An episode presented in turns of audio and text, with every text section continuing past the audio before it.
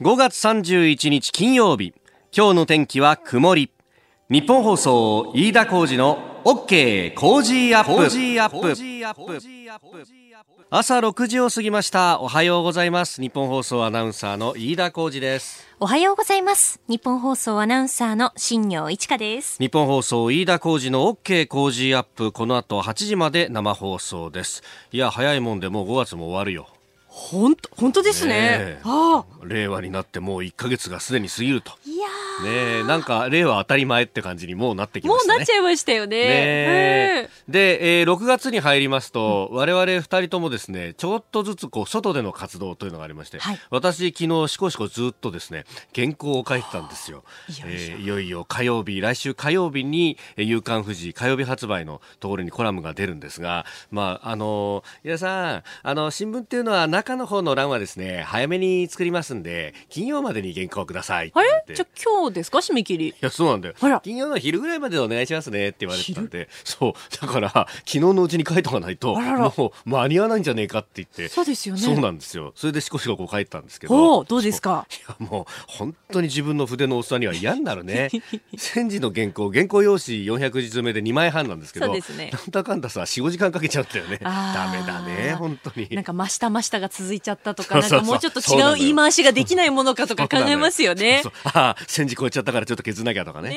ねで、そんな風にですね、こう一生懸命やったんですが、あのー、隣で新業アナウンサーも、ここのところはずっと、はい、おパソコンで なんか怪しい映像をずっと見ていたりなんかしますが。怪しくはないですよ。もう。いよいよですね。いよいよですね。はい。はい、あの、6月2日 NHK ラジオ第一の襲来ゴジラジオという、うん、えー、ゴジラの特番にお邪魔することになりました、はい、えー、放送時間が午後4時5分から4時55分にかけてが関西地方向けになりまして、はい、5時5分から6時50分にかけては全国放送になっております。えー、出演が宝田明さん、樋口真嗣監督、新サンダーライガーさん、えー、ガイガン山崎さん、そして、えー、NHK の大阪放送局アナウンサー松内龍太郎アナウンサーの司会進行でお届けしていきます。もう完全にパッケージになってるね。そうなんですよ。メールも来てますよ。はい、えー、湘南台のおっちゃんさん、藤沢から。えー、新業さん、いよいよ今週末 NHK デビューですね。日曜大阪行ったついでに、月曜そのまま大阪のスタジオで辛坊二郎さんとこの番組やったらいいんじゃないかと思ったりしたんですが、それだと飯田さん困ってしまいますよね。NHK ラジオでのトーク期待しています。ありがとうございます。ね楽しみじゃないですか。そうなんですよ。もう仕事ですからっていうのをこう振りかざして、こう机でずっとこうゴジラを見る日々をここ1か月ちょっと送ってたんですけれど。え何？前作見るの？前作見ました。昨日で終わりました。マジか。すごいな。全作品モスララドンあと樋口監督が、えー、監督されていたガメラ、平成三部作全部見てっていうのをやってたんですけれど。もう今言いたいことが詰まってるんですけど、これ生放送だから全部言ったら怒られるよそうなんですよね。いやもうジャックするぐらいのつもりでさ。ねでも抑えるとこ抑えつつ出すとこ出しつつ、うん、で楽しくあのリスナーの皆さんとゴジラ愛を深めていく時間をね送れたらいいなと思ってます。君に一つミッションを与える。はい。この OK 工事アップの宣伝をどっかにねじ込んどいてくれ。できるかな？なんか忘れちゃいそうだな。夢中になっちゃいそうだよね。そうそうそう。え日曜頑張ってね。ありがとうございます。頑張ります、さあ8時まで生放送です。OK 工事アップ。さあ最新ニュースピックアップいたします新聞各紙がスタジオに入ってきておりますが今日は一面バラバラという感じですね朝日新聞は森友学園の国有地取引をめぐる問題の大阪地裁判決について、まあ、売却額を一時不開示とされていた問題について不開示は違法だという判決が出たぞというところを出してきております、まあ、森友の問題引き続き朝日はやっていくぞというこれ決意も表れているんでしょうかね。えー、読売新聞は中小後継者に保証を求めずと。あの中小企業の経営者の方々、まあ、銀行から融資を受けたりなんかするときにはこれ個人保証というものがあってでこれが、まあ個人保証ってことは、まあ、もし経営が立ち行かなくなった場合には自分の生活から何から全部奪われてしまうとこれが非常にネックになって、まあ、リスクにもなってくると、まあ、そうすると、まあ、今経営している人はまあ経営しているとして後継者は当然そういうリスクに対して尻込みをしてしまうというものもあるんで、まあ、これ個人保証の解消を目指すということが出てきております。まああのこれも結局のところ私、まあ、ある意味この20年、30年のデフレの弊害の部分非常に大きいと思うのが、まあ、特に今中小企業向けの融資なんか、まあ、地元で行っているというとやっぱりどうしても地銀だとかね、えー、そういうところが多いと思うんですが、まあ、地方の銀行が非常に経営が苦しくなっていると。で、えー、その原因というのは日銀が進めている金融緩和にあって国債の金利も何もゼロにベタってこう押さえつけられてるんだからこれ運用をして利回りを確保するっていうのができないわけでそうすると銀行の経営が圧迫されるのは当然じゃないかと。金融機関を圧迫するようなことをしたら、えー経済が回らなくなるんだから金融緩和は一刻も早くやめるべきだというようなことを言う人もいるんですけれどもちょっと待てと。銀行の仕事ってその国債の運用をすることであったかというと決してそんなことはなくって一番最初に教えられるのはですね銀行ってものは預金を集めてそれを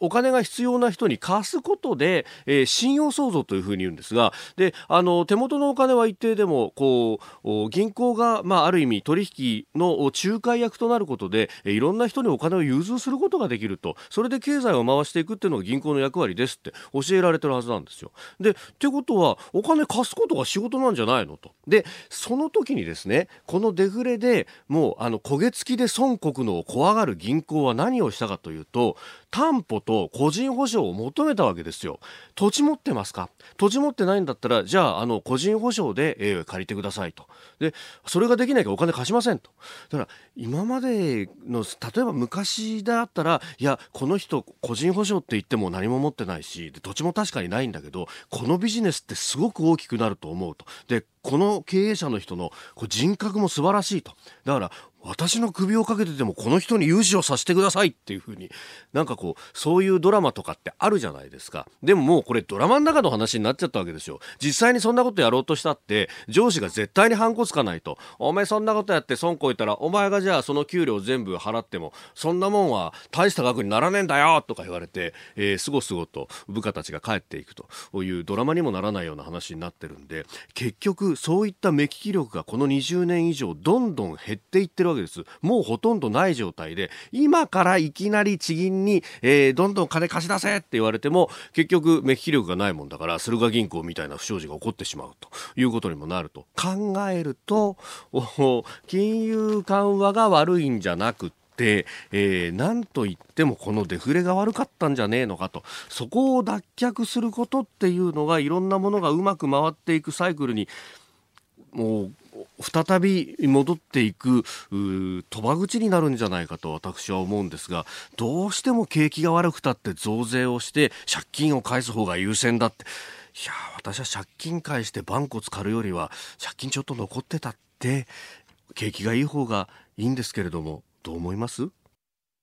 あなたの声を届けますリスナーズオピニオン6時12分です。ニュースに対するご意見をお待ちしております。今朝のコメンテーターは外交評論家の三宅邦彦さんです。え今日取り上げるニュース中国の新たな駐日大使着任しました。そして日露2プラス2さらにロシアは低い出力の核実験をした疑いが出てきております。キーワードはジョン・ S・ マケイン。えそして安倍総理がサウジアラビアの皇太子と電話会談をしております。イラン訪問に向けてというところです。あなたの声を届けますリスナーズオピニオンです、えー、銀行についてっていうのは結構皆さんいろいろな思いがあるようですね、えー、ツイッターやメールでもいろいろいただいておりますね、えー、ズニアさんツイッターです。銀行は市中にお金を貸さないからバブル後の銀行は晴れた日に傘を貸して雨の日に傘を取り上げる。うん担保審査能力の部分が悪いんじゃないでしょうかねと。あいろいろ苦労されたのかもしれないですね、その辺というのはね、えー、まあ昔から言われるんですけどね晴れた日に傘を貸して雨の日に傘取り上げるっていうのはね、えー、まあそれにしても最近は晴れた日だって傘貸してくれなくなったよなっていうところなんでしょうかね、えー、あとは AI, AI 化っていうのが出てますよね。とサバミソさんツイッターです。AI 化したら目利き力って完全になくなっちゃいますよね。決済は早くなるかもしれませんけれども。と。そうその目利きみたいなねああいうこう数字で表せないない部分っていうのを一体 AI はどうしてくれるんだろうなって気もしますがご意見お待ちしております COZY cozy アットマーク 1242.com ですさあ、7時台はコメンテーターの方々とニュースを掘り下げてまいります。今朝のコメンテーター、外交評論家の宮家邦彦さんです。おはようございます。うん、なんかいい匂いするな。この匂いは何だろう。この匂いなんだろう。え、なんだこれ？すいませんね。いやいや。先ほどまでいただいて分かってますね。はいはいはいはい。あ、スープありますいや、いいですよ。いいですか？飲み残しでしょ？失礼な飯田さん。失礼ですね。大変失礼しました。ね、あ、宮川さんでも今日、なんかちょっと涼しげな格好で。もうそんなこと言ってもダメ。全然ダメ。まずい。食い物の恨みは恐ろしいんだよ。恐ろしいですね。恐ろしいですね。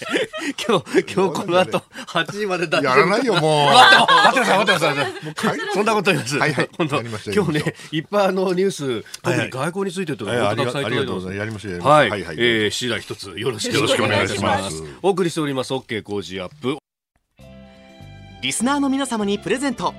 働く人の心を育てる月刊誌「モラルビズ」300円今なら1冊無料で差し上げています。職場の風土を変えたい。上司や同僚部下との人間関係を良くしたい。ビジネス現場で直面する課題解決方法人間力を高めるヒントが満載。ものを作るだけじゃつまらない。人を作る企業を応援したい。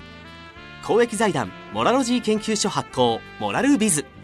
詳しくは日本放送飯田浩司の OK 工事アップホームページのバナーをクリック。モラルビーズ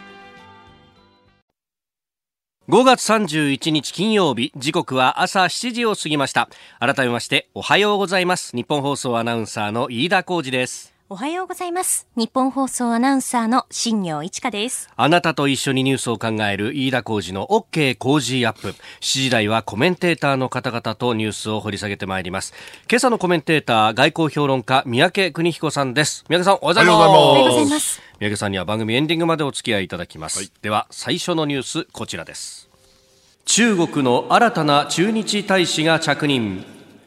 中国の新たな駐日大使に任命された高原優氏が昨日来日し着任しました。59歳の講師は大学時代に日本語を専攻し外務省に入省した後は日本で14年以上勤務した知日派として知られております。駐日大使就任の前は外務次官兼朝鮮半島問題特別代表を務めておりました。えー、G20 の首脳会議間近ということで、まあ、その調整などもということが記事で紹介されておりますが。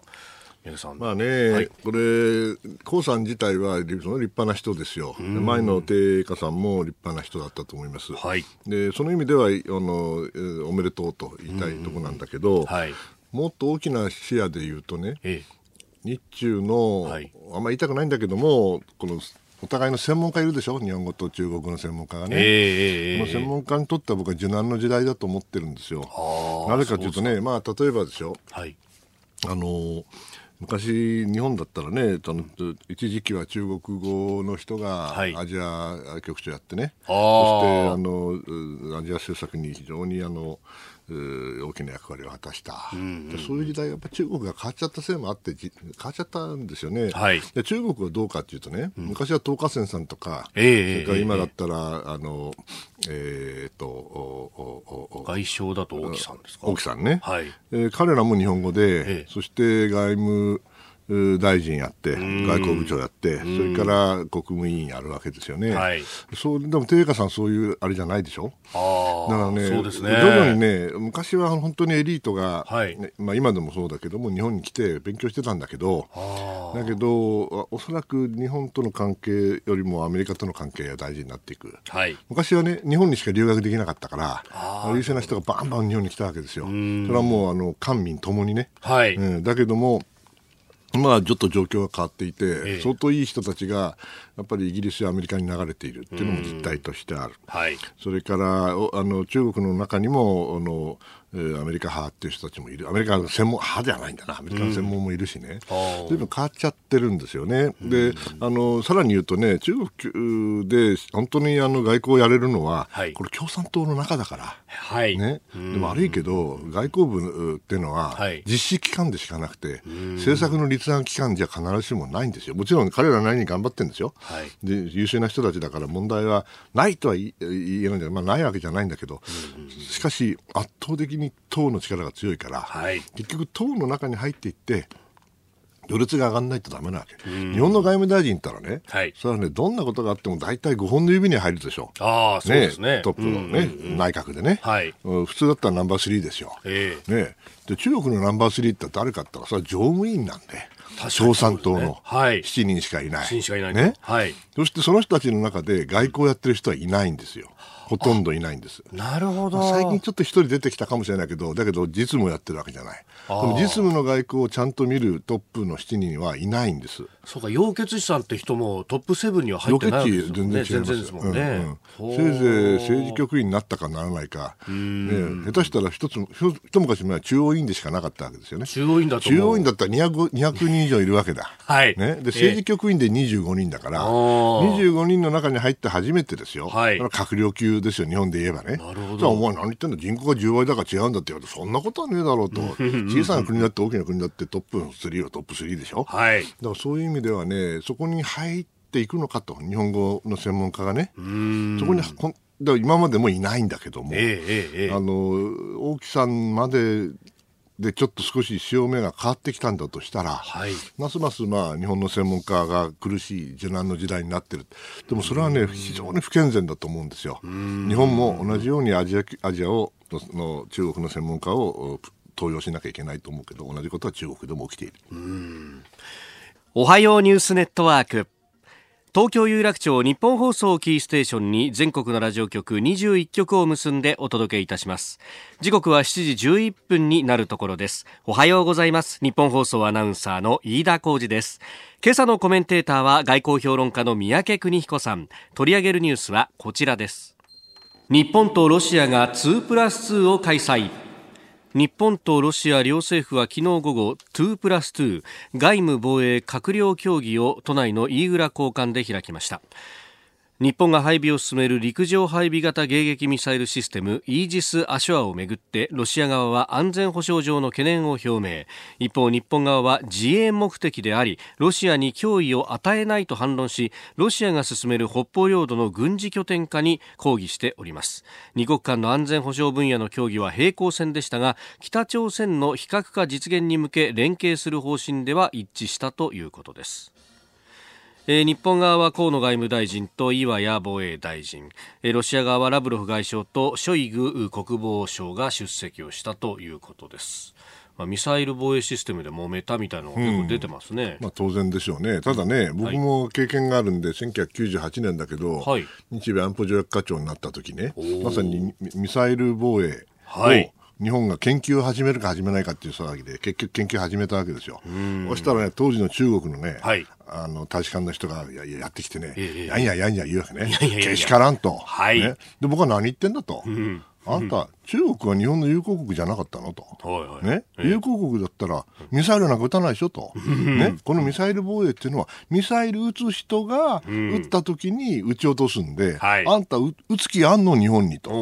ね、確かにね。うん、ね？だから心配する必要ないんですよって言ったのね、うん、そしたら、うーんとか言ってね。で何度も何度も文句言われました、はい、ロシアも同じでね、そんなことを言うんだったらね、うん、だったら撃つ撃つのかお前はと。撃つ気があるのか、撃つ気あるんだったらこっちを撃ち落とすぞ。当たり前じゃないね、打つ気がないんだったら心配いらないよ、無害じゃないかって、ね、まあ言いたいんだけど、あのロシアがね、なんて言ってるかっていうと、はい、さらに言ってるの。さらに。このイージス・アシュアっていうのはね、えー、だからあの迎撃ミサイルだけじゃなくて、はい、攻撃ミサイルも撃てるじゃんっていうわけよ。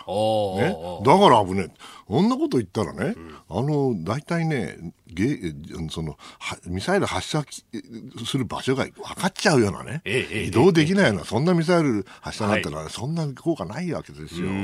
すぐやられちゃうんだからね。そうですね。ですからそういう意味では、そういうことはしないんで、ん。こっちは撃ち落とすだけなんだから、はい、何を言ってんだと、もうどうどうと言えばいいと思ってますけどね。まあ、だけどさ、ね、昨日あのやったあの2プラス2ね、まあ、4回目ですからね。はい、もう4回目なんですね。うん、あのロシアとこう4回目あるなんて、もう昔は思いもよらなかったね。ですからその意味ではあの信頼情勢、えというのは進んでるなという気がしますけど、はい、まあ昨日あのテレビでしか見てないけどまあ4人とも、はい険しい顔してましたな。まあ、不愉快なんだよね、ロシアとやるとね。これ不愉快なんですか？あんた楽しいことないもん。ロシアと外交交渉するってまた同じこと言ってるなと。また同じことだと思いますけど、あまあ、それ向こうと仕事ですからね。はい。うん、ですから、まあ、愉快なあ会談ではなかったと思うけど、まあ、しかし言うべきことを言うそしてね、ロシア、まあ、中国も同じですけどね、はい、もう一言一句全部取るんですよ。すごい、うん、あの外務省の、ね、ロシア化ってのあるんだけどね、はい、その記録はものすごい見事にもう一言一句全部あのロシア側が言ったことを記録してますから、う。ん、ですからあれはすごいなと思って、えー、はい、あの関心をしたのを覚えてますけど今回もやってるんでしょう、はうん、えそれで過去と付き合わせて矛盾ってもちろんもちろんそれもそうです、うん、そこはあのものすごい蓄積があります知的なだから、うん、それはロシア語の人たち頑張ったんでしょうね。うん。それはすごいですよ。アラビア語よりもさらかにすごいと思うな。へえあの一昔前はこの2プラスってものは、うん、まああの外務大臣と防衛大臣が出てくるはい、だから友好国というか同盟国以外ではなかなかできないんだ、みたいなことを言ってました、えー、まあ、しかし、まあ、ロシアがあの敵だっていうわけじゃないわけで、えー、同盟国でもないけれども、はい、やはりあの安全保障ただ単に外相だけじゃなくて、えー、防衛大臣だけじゃなくてですよ、うん、4人でやることによって、はい、そのやはり一つが理解がそしてまあ象徴的な意味もあるんですけれどもやはり信頼情勢が、あ少なくとも険しくなくなるような形でね、信頼情勢が進むということの方が、僕はメリットがあるんで、まあ、昔はね、はい、2プラス2っていうと僕も覚えてますけど、日米で始めましたよね、はい、初めはね、大変だったんですよ。大臣が揃わないの、まず。へえ、うん、アメリカも忙しいから、当時はね。これも90年代だったかな。80年代だったかな。とにかく、うもう、やろうって言うとね、なんか誰か一人がね、ダメだって言うんだね。あ、なるほど。うん。だから、じゃ代行でいいかとかね、ええ時間でいいかとか言うわけ冗談じゃねえと。そうすると全然できなかったの。うん、それがね、もうアメリカとの関係じゃもう2プラスなんてしょっちゅうやるようになったし、はい、向こうからやろうっていうようになったし、え時代は変わってるわけですよね。まあ、ですから、それを見ればね、はい、他の国で、例えばイギリスなんかでもやってるんじゃない？フランスなんかでもやってる。これ2プラスっていうのも、これからの、はい、なんていうの、基本的な、基本系安全保障、外交安保を一つのね、ものとして見るっていう形であれば、これはこれからのフォーマットになっていくと思いますよ。これ宮家さんあの常々指摘されているのが、うん、まああの世界のこの熱秩序というものが1930年代のようになっているかもしれないと、はい、そういう中でこの2プラスの枠組みってある意味この、あの外交とそして、まあこう言っちゃなんなんですけれどもパワーも背景にみたいな部分と、ね。うん、これが一緒になってやる外交が基本になるっていうのは。そうですよ。その流れ？それはあの普通の国はみんなそうだったの。そうか、そういうことなんですね。うん、だけど、日本ではそのハードパワーの部分が足りなかったのが事実だし、はい、まあ、それに対していろいろな警戒感もあったのかもしれないけどね、はい、もうそういう時代は終わったでしょ。うん、普通の国と同じように、あの外交の部分と、それから言葉の喧嘩とね、はい、それから最後は実力の喧嘩ができる能力を持った人たちが、えー、まあ、お互いに真摯に話し合うと、はい、それが一番いいことだと思いますよ。まあ、ある意味、この武力というものを扱っている軍人さんたちっていうのは、おいそれと逆に言うと、その通りですよ。戦争にはいかない人たちなんですよね。あの、アメリカが一番いい例だけども、はい、一番戦争したくないのは軍人ですよね。なぜかって自分の部下が死ぬからで、最初に。はいね、そういうことを考えるとアメリカでもって最近戦争やってるのはみんなシビリアンですから。文民文民ですから、文民の方だと、うん、軍人が必ずしも好戦的じゃない、むしろ逆だと思ってください。ええあの軍人上がりのパウエルさんって国務長官は最後までイラク止めました、そうですよ、まあ、最後はね、ラムスフェルドにやられちゃったんだけどね、あの悔しかったでしょうね。うそういうやっぱり軍人の発想っていうのは、決して間違ってない部分がありますから、はい、あの誤解のないように。はいえでは続いてそのロシアについてもう一つのニュースこちらです。ロシアが低い出力の核実験の疑い。アメリカ国防総省傘下の情報機関 DIA 国防情報局のアシュレイ長官は29日ワシントン市内で講演しロシアが CTBT 包括的核実験禁止条約の違反となる低い出力の核実験を行っている疑いがあることをとの見方を明らかにしました。核核爆発を伴う核実験を禁止した CTBT の義務をロシアが遵守していないとアメリカの情報機関が指摘するのは初めてということです。まあ、CTBT はあのアメリカや中国などはあ批准してないので未発行ということではあるんですが、まあ、大きな流れとしては、はい、核兵器が、まあ、巨大な、ね、爆発を伴うものが、小型化が進んでいるということですよね、まず第一に。ですから、ドッカーンじゃなくてね、はい、ポカンっていうのがポカン。ポカンっていうのができるわけですよ。そうするとあの、まあ、被害も最小限にすることができる。はい、だけど、そのためには実験せなあかんですよね。アメリカはね、まあ、実験何度も何度もやってきてるから、人のことなんか言えねえんでね、自分たちが一番多くやっててですよ、はい、それで最近はもうスーパーコン使って、おそらくど,、どういうふうにやるか知らないけど、はい、いわゆる臨界前の、あうん、プ プもない、うん、そういうあの爆発のない核実験ができるようになったわけだから、はい、だから CTBT なんかサインできるわけですよ。ね、だからロシアはね、おそらくそれができないもしくは、はい、新しい小型化のした核兵器を開発してるんだろうと思うんだけど、だ彼らは、ピュッてやってるわけですよ。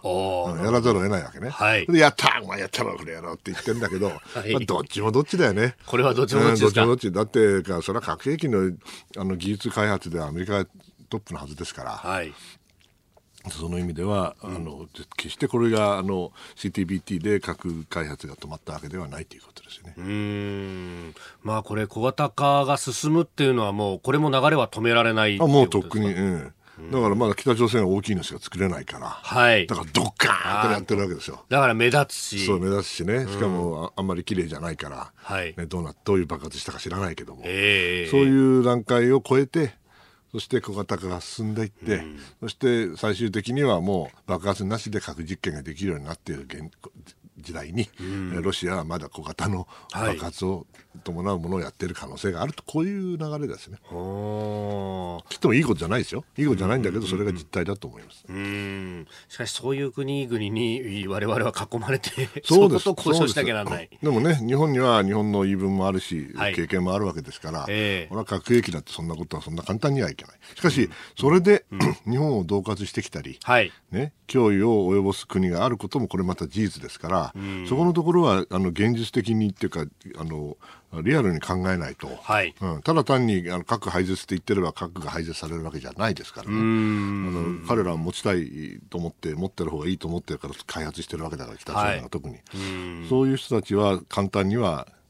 説得されない。えーうん、その場合にはある程度我々もそれにた、はい、力で対応しなきゃいけない部分がゼロではないわけです。それが核抑止力というものですよね。はい、それをやんなきゃいけないってことですよ。今朝のコメンテーター外交評論家三宅邦彦さんです。引き続きよろしくお願いします。続いては教えてニュースキーワードです。ジョン・ S・ マケイン。2017年にタンカーと衝突損傷しアメリカ海軍横須賀基地に停泊中のミサイル駆逐艦の名前をジョン・ S・ マケインと言いますこの名前はトランプ大統領と対立し去年8月脳腫瘍のため亡くなったアメリカ共和党の重鎮故ジョン・マケイン元上院議員や、え、マケインさんの、え、おじい様お父様の名前にちなんでいるということです、え、これらを踏まえた上でこちらのニュースです。アメリカの新聞ウォール・ストリート・ジャーナルはトランプ大統領が今週火曜横須賀基地を訪れた際イージス駆逐艦ジョン・ S・ マケインの名前がトランプ氏の目に入らないようホワイトハウスが海軍に要望していたと報じました、えー、これはトランプ大統領がマケインさんと見学だったことに配慮したものとみられております。えー、ということで、うん、ホワイトハウスもずいぶん細かいところに気づくの、ね、がないと思うでしょう、忖度っていう人もいるかもしれませんけどね、はいはい、まあ、このジョン・マッケインさんって前お話したかもしれないけど、僕、昼飯食べたことがあるんですよね、そうなんですね、うん、それで立派な人ですよ、はい。うん、でトランプさんはね、こういうの英雄に対してね、捕まるのは悪いとか、あんとかむちゃくちゃ言うわけだ、ベトナムだけど、こんなこと言ったってね、うん、それで何年も耐えたんだから、この人やっぱり英雄なんですよ。はい、それをね、まあ、相当性的としてずっと扱ってきた。ところが、まあ、これは忖度というよりね、はい、あのー、まあ、一種の政治的な配慮なんですよね。僕自身あの覚えがあるんだけども、あんまり分かっちゃうから言いにくいんですけどね、あの外務大臣秘書官やった時にね、はい、あのある大臣がですね、ええ。ー、その閣議の後ね、どうしても宮中に行かないあかんなんですよ。で国会開催中だったから、はい、それで国会内で場所を見つけてね、それでモーニングに着替えなきゃいかんのよ。その場所を探せって言われて探したわけ。はい、そうしたらね、終わった後ね、怒鳴られたの大臣に。え、怒鳴られたんですか？お前はね、政治音痴だと。政治音痴だ。うんあのよく考えてみたらね、はい、そのそのあの自民党のね、ええ、あの役員の部屋だったんだけど、それがその大臣の政敵だったのよ。なるほど。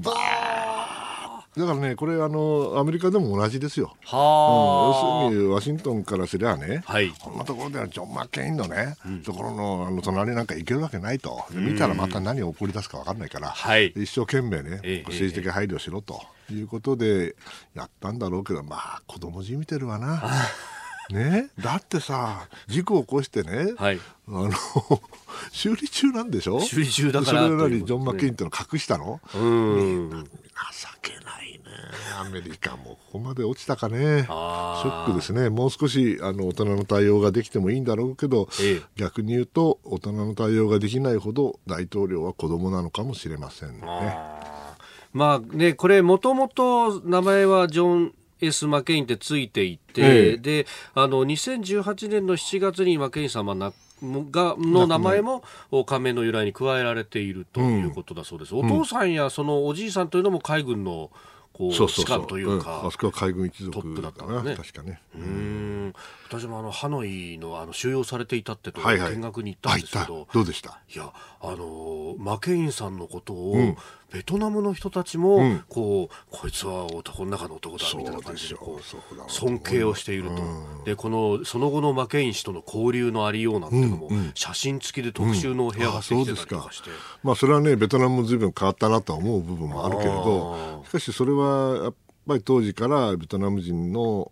尊敬を集めていたんでしょうな、僕はそういう人だと思いますよ、だからね、トランプさんがね、あのジョン・マケインのことをね、うんうん、ボロカスに言うのは、私は非常に抵抗ありますね。うん。そんなこと言うんだったら、お前戦争行ってみろと、戦ってみろと、そんなことさ、戦争も行かなかったくせにね、こんな軍人のことをね、そんなあの中傷するなんてとんでもないやつだって、私は個人的には思います。まあ、その軍人、ベテランの方々に対する尊敬っていうのは、うん、もう日本とは比較にならないわけですよね、うん、アメリカは、ね、特にそうですね。うん、だからそれをね、まあ、そのマケインがまたよく言うんだトランプのことを悪口をっていうか、まあ、トランプは一緒だから。マケインさんもまたこの歯に切る着せぬタイプだったと、すごいですからね、はい、ですからまあ2人のケミストリーは合わなかったのは仕方がない。だけどだからといってその、ね、船の近くに行くなとか隠せとか 大人げないね。アメリカの政治も随分堕落したもんだと思います。今日のキーワードジョン・ S・ マケインでした。えー、メールやツイッターでさまざまニュースについてもご意見いただいております。イージス・アショアの話が日露2プラスの中で出ました、はいはい。はい、まあ、こういうニュースあるいは戦闘機購入とかいうニュースが出るたびにそんなものを買う金があるなら社会福祉に回せという人たちもいますけれどもと、ね、ツイッターで家元さん、はい、えー、憲法9条さえあれば日本は他国の脅威から守ると本気で思ってるのかと、うん、これ結構リスナーさんの中で議論が続いていて、うん、福祉は大切だと思うけど順番があると思うんですよねと、うん、PGML3G さん。それから滝野野川隼人さんは安全保障が最大の福祉なんじゃないかとシリアのせ、惨状などを見るとそう思いますと、まあね、これを直接目の前の,、はい、利益か、間接的に回り回っての利益かっていうのを見るのはなかなか難しい。人によって違うと思うんだけど、はい、まあ、簡単な数字があってね、ええ、確かあの日本の防衛費は5兆4000億円ですよ、はい、それで確かね、うん、福祉関係の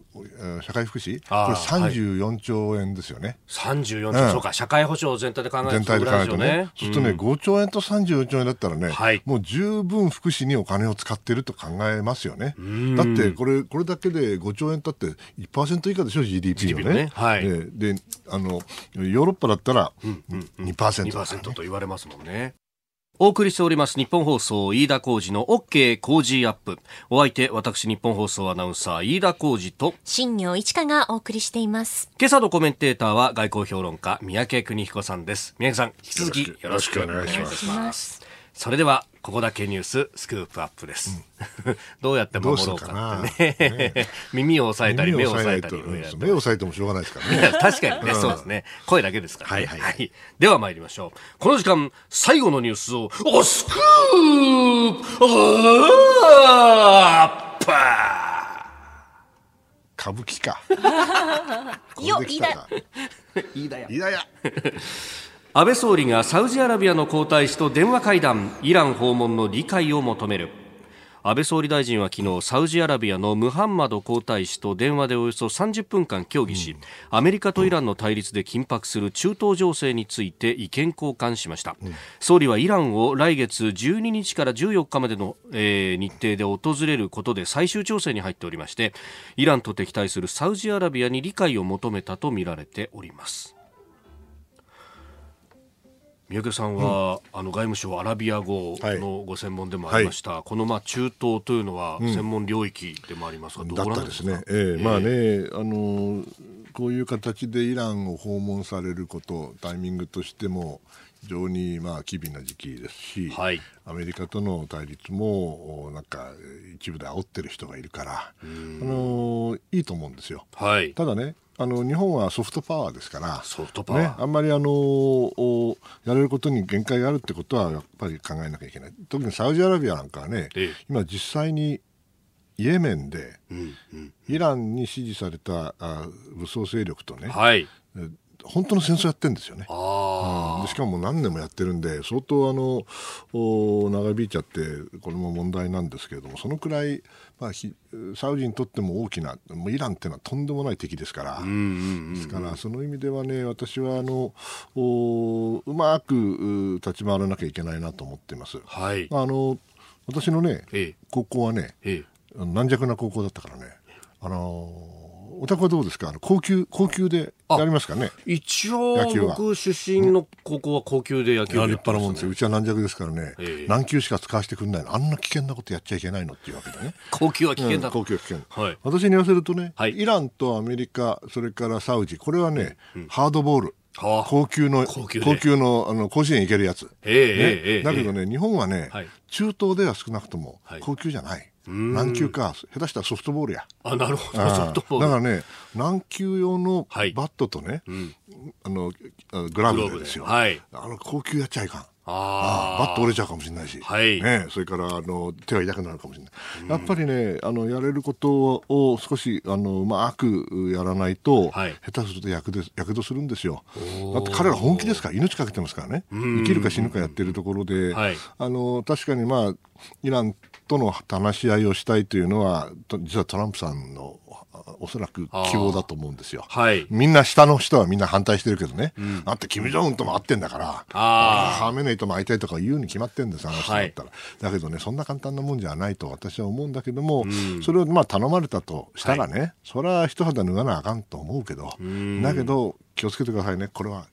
ハードボールのゲームですから、はい、ね、ソフトボールだったらソフトボールのソフトパワーをうまく使うことを考えないといけない。間違っても同じようなゲームはできませんよね。そこだけ考えるあの念頭に置いてれば、はい、結構うまくいくんじゃないでしょうかなるほど、はい、そうするとそのアメリカとイランの間っていうと、うん、まあ、今一番揉めているのはあの核合意をまあ破棄する。そでその後何を作るとかそういうところの条件であったりとかも、うん、でもイランもその中東中にちょっかい出してますから、えー、とんでもないことやってますからね、えーえ。ーはい、どっちもどっちですよ。あだその辺をおやめろとか、うん、なんとかとかっていうのはまあね言い方があんま難しいですよね。あとねイラン面白いのはね、はい、あれ世界一の反米の政府にですね、はい、世界一の親米の国民がいる国なんですよ。国民は親米なんですか、うん、アメリカ大好きだからあの人たち。そうなんですか、うん、もう親戚一族老と必ずどっかにアメリカの移住してますよあうん、そういう国だから、はい、なかなかねアメリカとの関係っていうのもね愛憎が半ばしてね、非常に難しいんですよ。綺麗もしないけれども、うん、ですからあの国民レベルであるとね結構ねアメリカのことを知ってますよ。へうん、であのあの宗教勢力の方が僕はおかしいと思うんだけど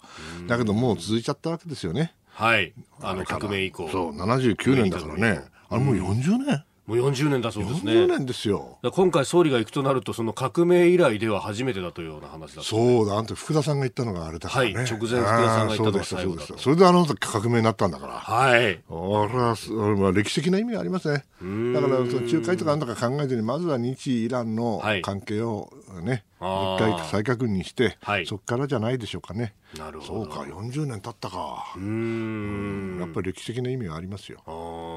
まあ、あの国っていうのは、まあ、大統領もいますけど、うん、やっぱり先ほども名前出たハメネイさんという、その宗教指導者の方が力が強いと思った方がいいですいやもちろんそうです。あ圧倒的に強い。だけど、はい、ハメネイ賢いから、ええ、あの、え、あの嫌な話は絶対いかない。傷ついちゃうから。あですからあのもしあの仮にトランプが会うったって自分は会おうとしないかもしれませんよ。おおってうちにははめねはめねじゃねえや。ローハニっていう大統領がいるからそいつで会えばいいじゃないかと。まあそうやって今までバランスを取って生き延びてきた宗教指導者ですから宗教的な権威は必ずしもないけれど。そういう微妙な人ですから、慎重になると私は思います。なるほどえー、総理、サウジアラビア訪問の前、あ、ごめんなさい、えー、イラン訪問の前にサウジアラビア皇太子と電話会談という話から、あ中東、イランとの関係についてお話しいただきました。さて、番組からスペシャルなお知らせです。再来週6月10日からの飯田浩二の OK 工事アップはこんな企画をお送りいたします。工事飯田の突撃隣の外国人